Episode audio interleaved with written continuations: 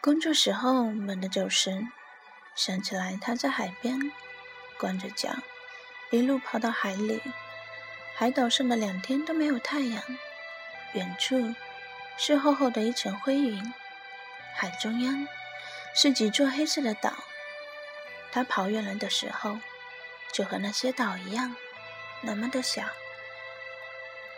海浪声和他的笑声不断撞击在礁石上。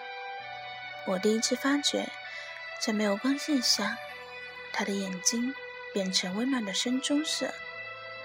潮湿的海风拂起他的头发，他的嘴唇笑起来就和海浪是一个弧度。从后面看他的背影的时候。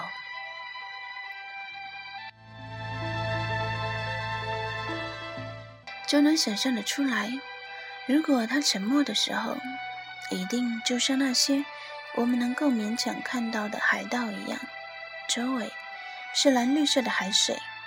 他把他的心事都锁成了那样的形状。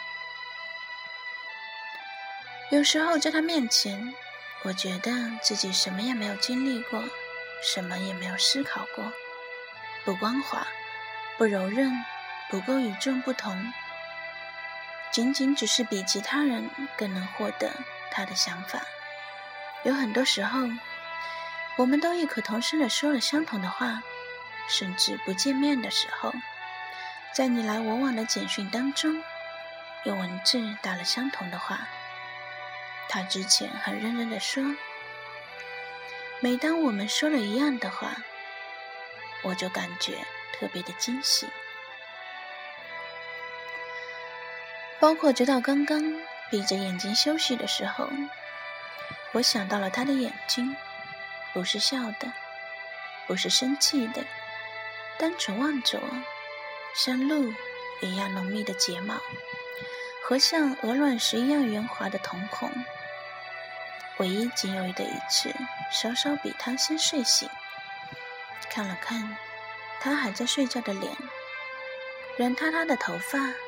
翘鼻梁，深深的人中，还有像小山尖儿一样的嘴唇。我深知我迷恋的事物太多，可惜拥有过的太少。而这一次，我好像能同时得到的时候，我又无法相信这么好的他会是属于我的。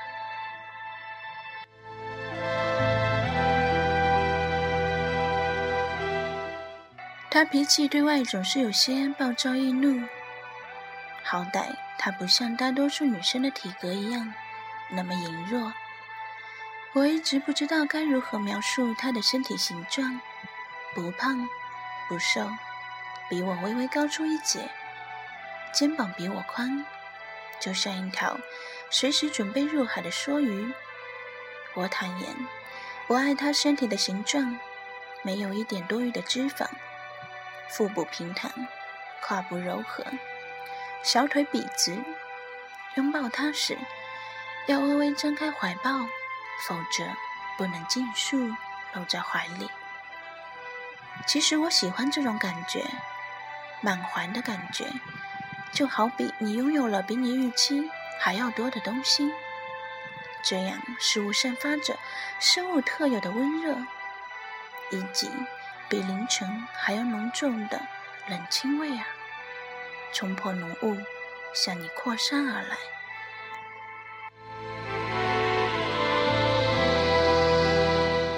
回来的那几天睁眼，总以为顺着窗外能看到我们那时住的窗外，墨绿色的山脊和像梦境一样的白雾，整个山坳里的村子都浸泡在这片雾里。你钻在我的怀里，你的头发像丝线一样穿过指缝。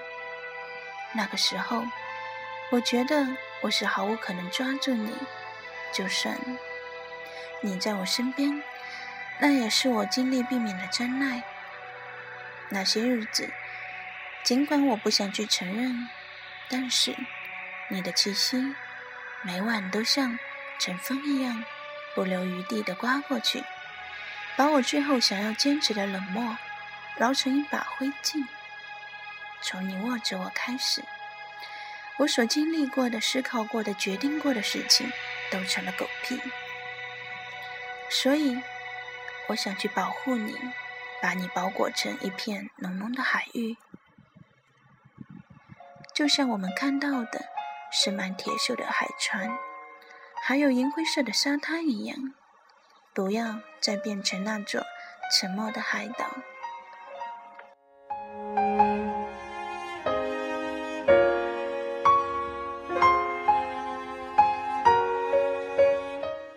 我从来不怕我自己会等，也不怕我要经历多深切的感情，只要最后等来的和你一样美好。